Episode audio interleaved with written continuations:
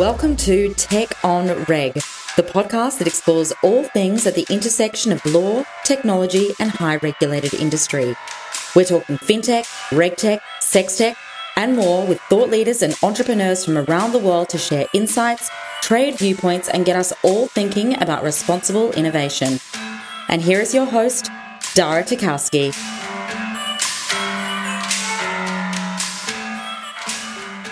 Hello, Tech on Reg listeners.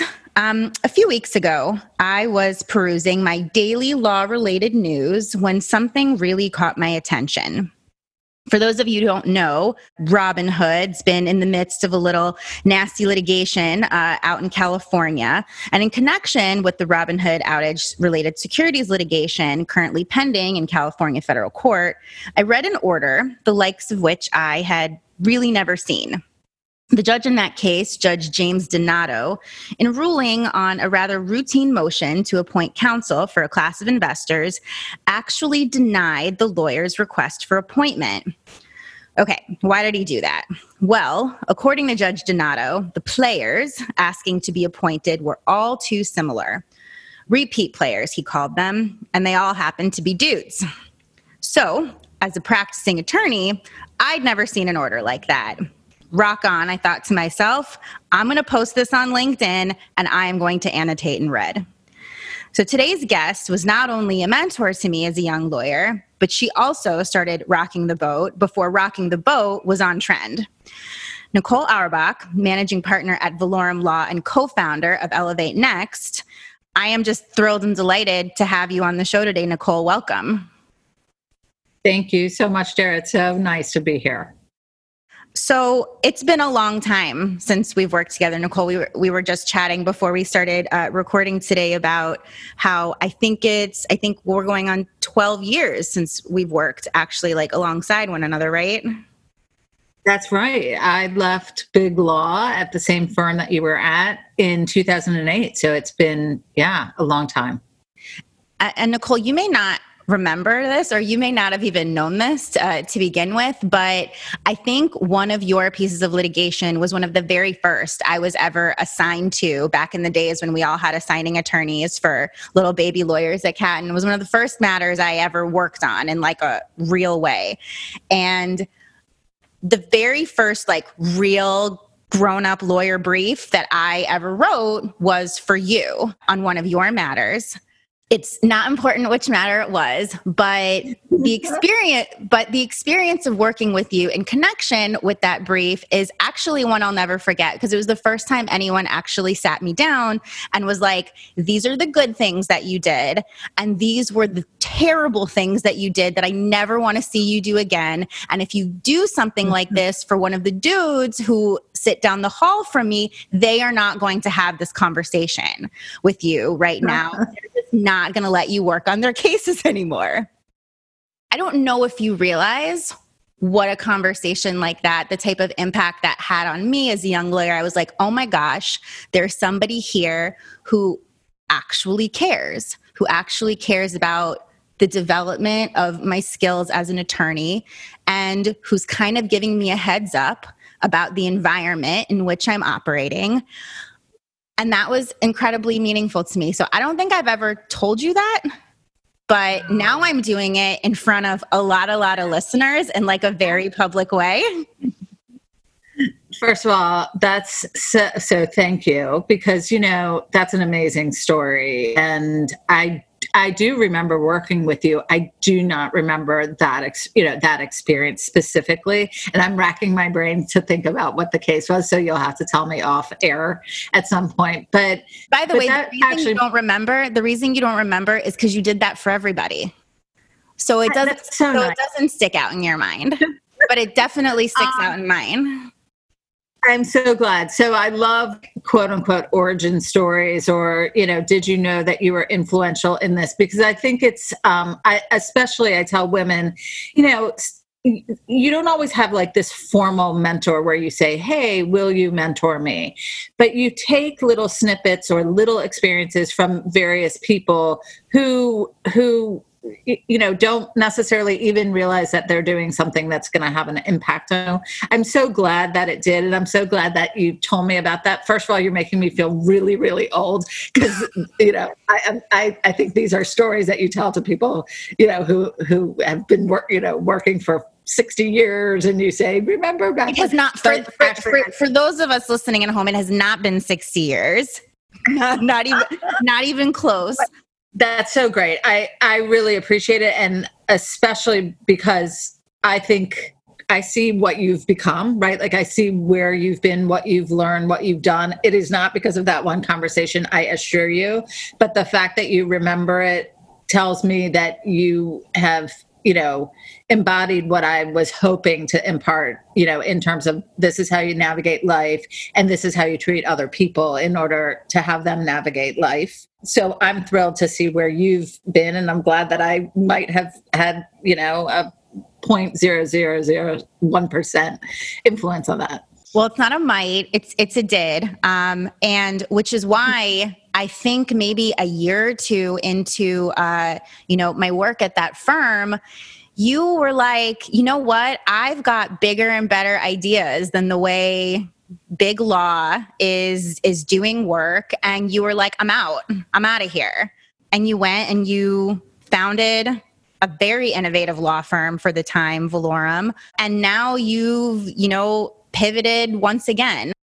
Listeners to my show have heard me talk about legal innovation and legal tech uh, a lot. We talk about how technology is changing all sorts of industries from finance and cannabis and sex and all of the ways technology is just completely disrupting law is one of the most interesting to me not just because it's where i've chosen to you know obtain a license and earn money and feed my family but it's also because it's one of the most rigid and difficult and like sometimes frustrating places to to operate and that's not not from a technology standpoint. We're going to get into you know why we're talking on the show today also but for an industry that's been so rigid in all of its habits whether that's the use of technology its treatment and compensation uh, of diverse talent both you know women and people of color uh, the way the business model just operates in general. When people say the wheels of justice move slowly i don't think that that saying could be more apt for just the business of law.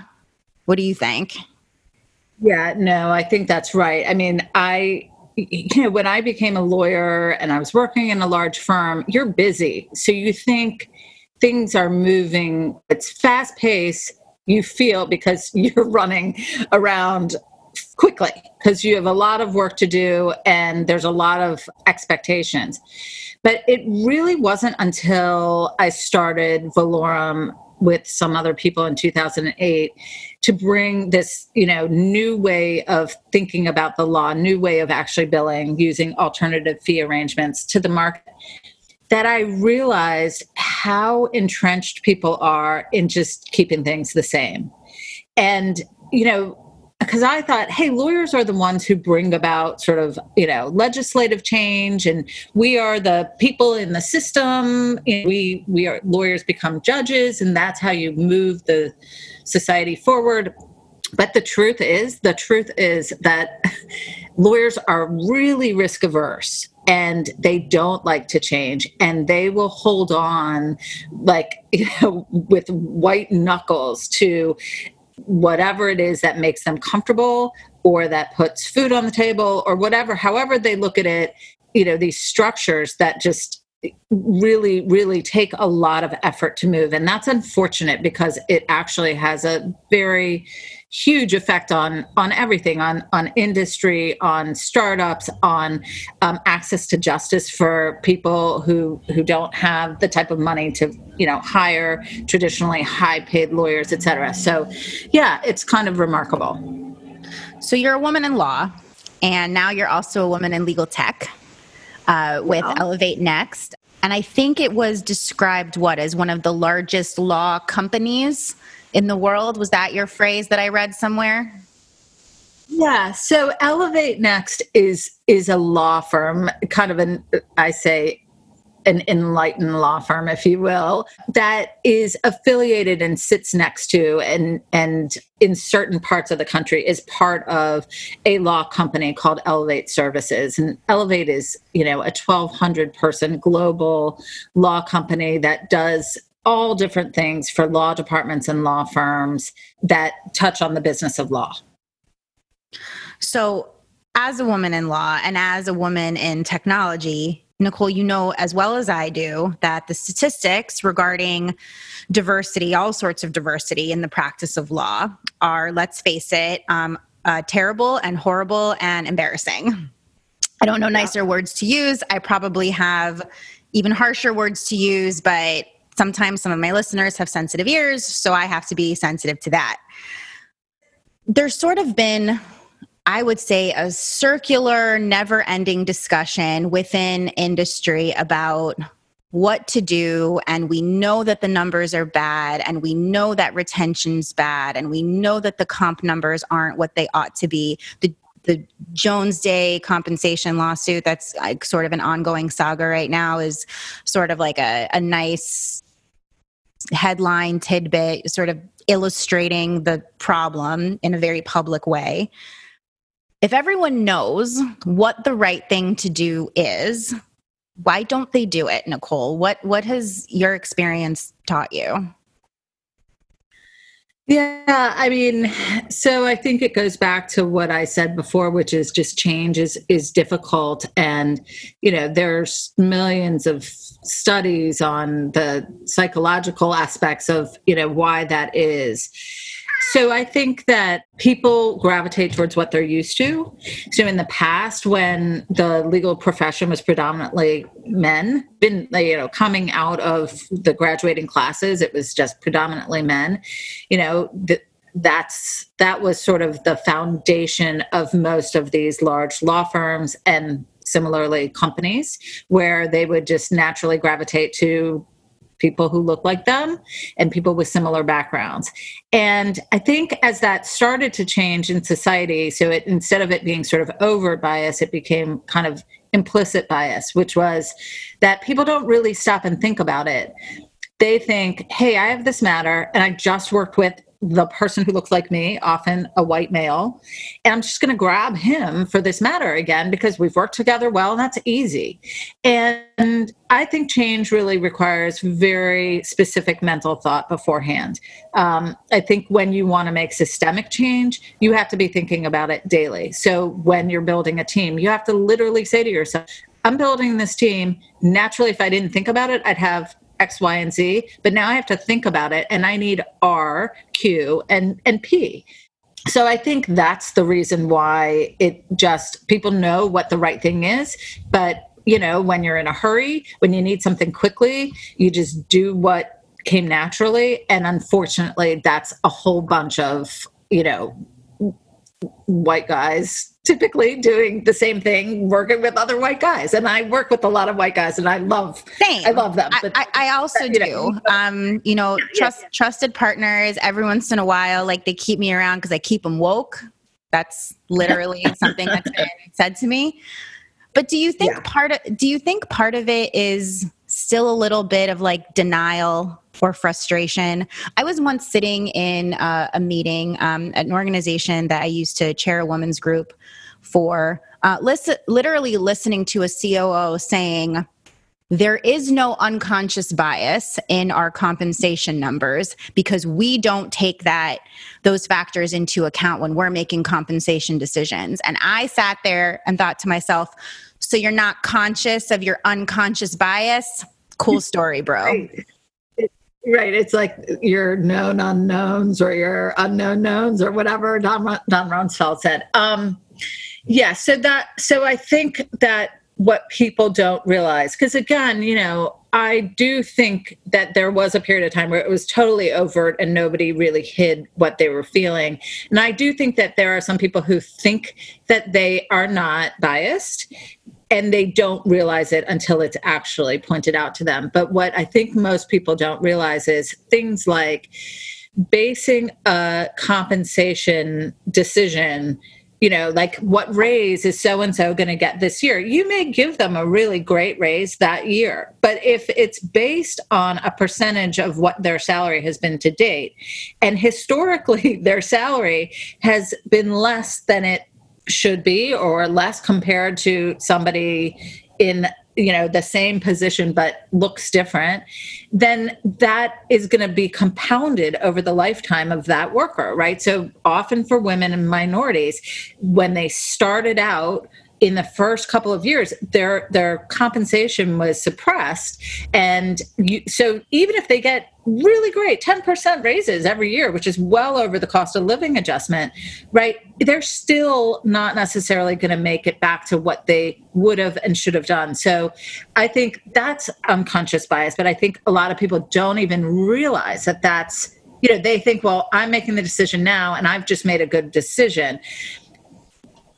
But it you know it it isn't just a decision in a vacuum. I guess that's that's my point. Yeah. So my my go-to line whenever i end up inevitably in sort of debates and conversations with people is so you're telling me that you're not conscious of your unconscious bias. Yeah. Just say it out loud. You know just say it out loud and tell and tell me how how listening to that makes you feel exactly right. So my line when I was young and would go to court and the senior male on the other side would typically want to, you know, like I don't know, rattle me, I think, was I often, you know, or I or I'd go to a deposition and and the guy on the other side would say, "Oh, I thought you were the court reporter." And I finally just decided that my go-to line on that was like, "Oh, I thought you were." And they shut I love it. I love it. And and so yeah, you have to just you have to point these things out, right? And I think it takes some intestinal fortitude to be able to do that. You have to be confident and secure enough in whatever role you're playing, whether you're sitting with a client, whether you're sitting with, you know, a superior who does make comp decisions for you or controls your marketing budget or whatnot. Yeah. But you mentioned court. So let's circle back mm-hmm. and, and talk about court. We talked about how change is difficult. And you're right, change is difficult. But sometimes it needs to happen anyway. So, what are going to be the catalysts to give the repeat players the kicks and the rear ends that they need in order to help effectuate change? We had a great example of one of those kicks in the rear end i think from judge donato in you know a federal courthouse in california on a very high profile piece of securities litigation so i'd like to spend a little bit of time talking about the order because i'm a nerd and i read these for fun mm-hmm. and that's what i do uh, but then also um, you know what other examples you've seen and experienced in your career and whether or not those have been impactful.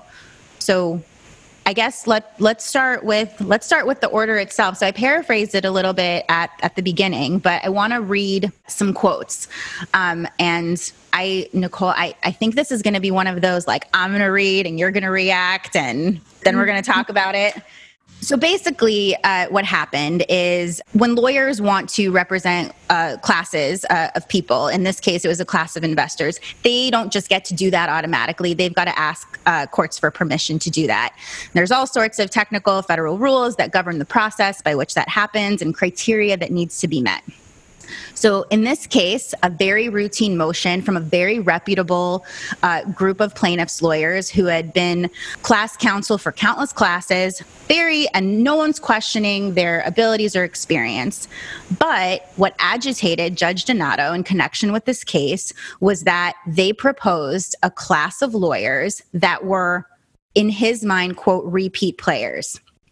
So the court said, and I quote, the court has no doubt that fill in the blank law firm would provide highly professional, sophisticated representation to plaintiffs. Even so, the court is not prepared to appoint them at this time. The court is, quote, concerned about a lack of diversity in the proposed lead counsel. For example, all four of the proposed lead counsel are men, which is also true for the proposed seven lawyers for the executive committee and liaison counsel. Nicole, have you ever seen a judge publish that in an order? Yeah, it's few and far between. So I I think you know it, it is few and far between. I don't think this is the first time. I think maybe it's the second time that I remember. I also just anecdotally remember that the former chief judge of the Northern District of Illinois, Ruben Castillo, I don't think in a specific case order, but in a general order of the court, noted the lack of diversity as well. Um, and I think it's I think it's so rare. What's particularly rare is the rejection of, you know, sometimes it's just a it's just a side note and so you know that the judge has taken note of it and usually it goes viral and people kind of, you know, pay attention for a couple minutes. Um, but in this instance, like the, the judge actually took took action, and that's the part that I love, and I have a feeling you love too, because motion denied. Try again. Oh yeah. Exactly. Like, you know, why isn't that happening routinely? Like, why is that making the topic of discussion here? You know, that that is just how it should be routinely because if it happens enough, then you know what? People make that change before they present their lead their lead counsel motion you know to take a look at that. And same same with you know of course as a private client you get to choose who your team is going to be. So I think it's slightly different because I don't know that judges would go as far as to say, I am rejecting your choice of counsel, private litigant who's paying, as opposed to a, a, a, public class that you're asking the court to certify. But nonetheless, it's the same concept. Like, why is that not being brought up or things being rejected so that people understand that, hey, you know what? If you're not going to do this on your own, I'm going to help you do this. And I think actually the same for clients. You know, clients are the ones who hold the purse. They have the ability to, you know, effectuate change by saying, "Hey, I'm not going to hire you or I'm not going to you're not going to have this team represent us for this matter unless you diversify."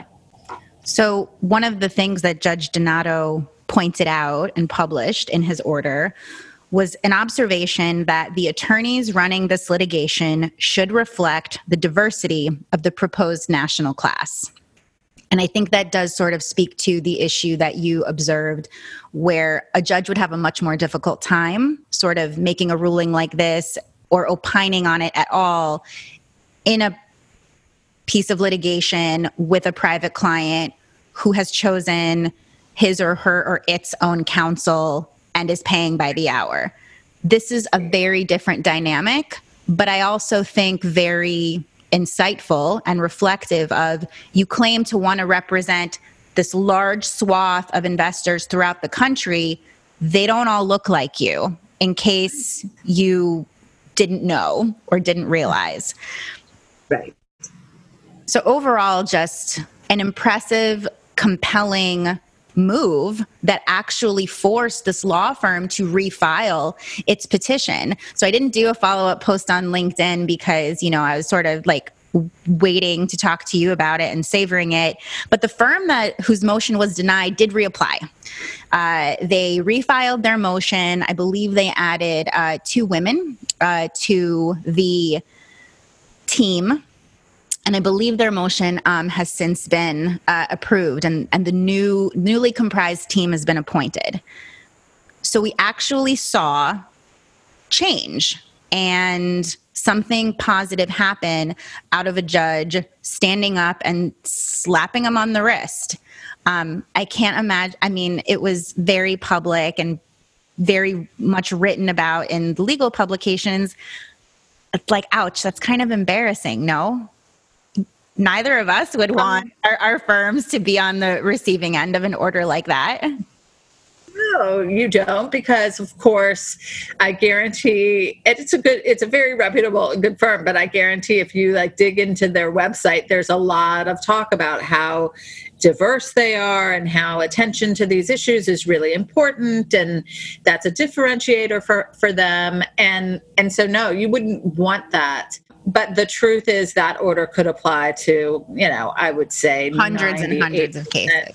Oh yeah, ninety-eight percent of the docket that you know goes goes to, to courts easily. And I also think Um, so I don't know the ethnicity of Judge Donato. I believe that he's a white male, but I don't know that. But I know he's a male. But I think, particularly when it's coming from people who are not the ones in the minority class right? It, it, it actually means that much more. I think that's what's happening right now like with the black lives movement and and the protests that are going on is that you see so many people you know who are caucasian or who are latino or you know other ethnicities who are coming out and and and supporting that. And i think that that is you know i think that that moves I don't know, movements faster because I think when you're hearing something from somebody who looks like you and you're, you know, like looks like a white male in in a high position like a judge who's making a determination, I think that other white males think about that advice differently than if it was coming from let's just say a female judge who was saying hey you should you should diversify your team right? There's no doubt that had this order been published by um, either uh, a woman or a person of color there would be a degree of it discounted wrongfully discounted, but discounted nonetheless. And it would have been accompanied with a private eye roll somewhere, right. and it would have been the subject of conversation over, you know, some some brown liquor at, at, at a pub. So this was a really great example of an action that's sort of at least we hope jumpstarts and motivates and encourages other jurists um, and those in the positions to you know put together these teams to pause and say, Am I doing the right thing? Or am I going to similarly be the ire of some federal judge? I don't want to be embarrassed. And whether or not that's the right motivation, who cares in my view like who cares what the what the right motivation is as long as the result is right right so maybe this is what we need to jumpstart actual change because this was maybe one of the most impactful orders that I've read that resulted in immediate change and diversification of a legal team. Um, before we started recording, um, we were talking about some other sort of catalysts of change that are happening in you know our profession and environment right now. And I know everyone is so sick of talking about COVID. I'm sick of talking about it too. But like, it's our lives, so that's what we're going to be talking about for a little bit, everybody.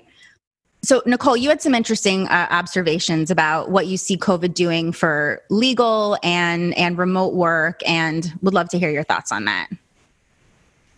Yeah, I mean, I think for remote work, what this did was it kind of leapfrogged over what would be a gradual change over time where more and more people were working from home but you know some companies tolerated it some didn't and it was you know the needle didn't move significantly from where it was you know say the day before the shutdown orders occurred for COVID. I think the fact that everybody had to just instantly change and adapt to that quickly shows how quickly people actually can change when when they have to. And that change can often be for the better right it's not 100% for the better there's a lot of instances that we've we've spoken about when you have young children perhaps at home and um, the ability to juggle the work and and the school and the remote learning, all of that is very difficult. But by and large, the workforce has successfully moved to remote.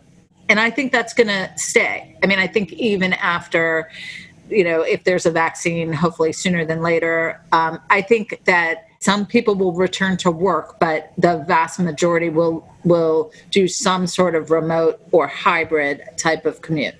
I think culturally, that's a big shift for big law in a place that you know whether they whether they say it out loud or you know implicitly believe it has traditionally been like a FaceTime place. They want to physically see you there. They want to see you sort of grinding it out.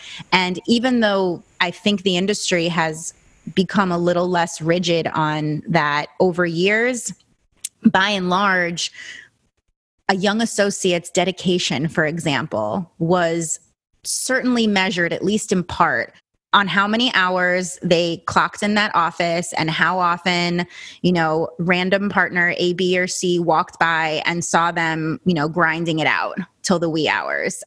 Say what you will, FaceTime was a thing, is a thing, and it was probably still a thing right up until, you know, lockdown in March. So the shift to virtual, in my view, is for legal, especially, a really large culture shift yeah. One of the things that, you know, particularly as a woman, as a mom, I have three young kids. You know, you mentioned before that for better or for worse, um, kids are learning at home right now.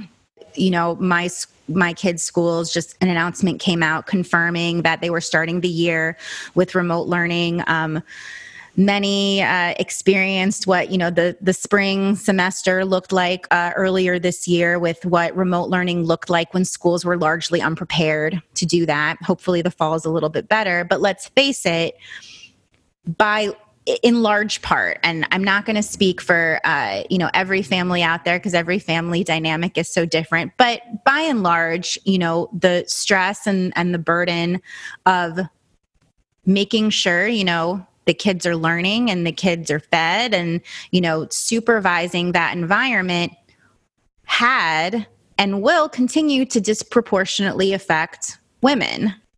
And that's sort of just the reality what do you think is going to come of that? Do you believe that those stressors falling primarily on women will just be another excuse to not invite women to the table? What do you think what do you think that means for us?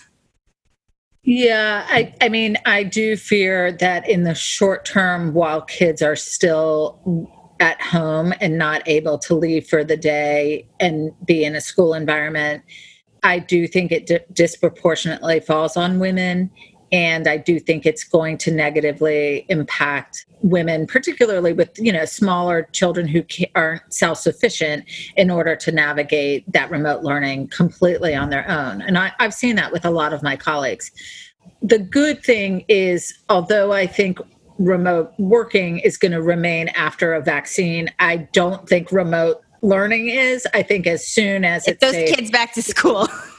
yeah, get them out of there, right? And and for the kids' sake too, right? It's this is not oh, healthy oh, yes. for them either. It's but, it's but certainly for all of our sakes. Yeah, exactly. Um, having said that, what do I think is going to happen? I think what's going to happen is what has happened from you know the moment that women entered the workforce that they will work twice as hard in order to get their work done to the quality that they want it to be done. And you know above and beyond is typically what tends to happen um, which means that they will have a difficult time perhaps like during the day doing all of the work that they would like get done during the day. And then they will end up when their kids go to sleep or somebody else can you know kind of weigh in on some of the opportunities to to help out with childcare that they're then going to go back to work and be working into the long hours. So from a mental health standpoint from a physical standpoint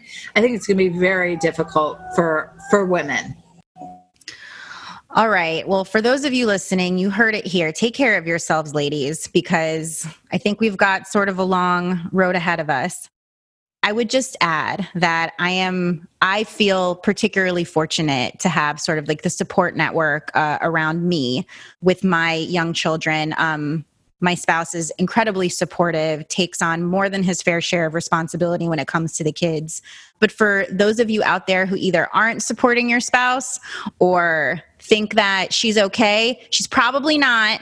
She's probably not okay. She totally needs help.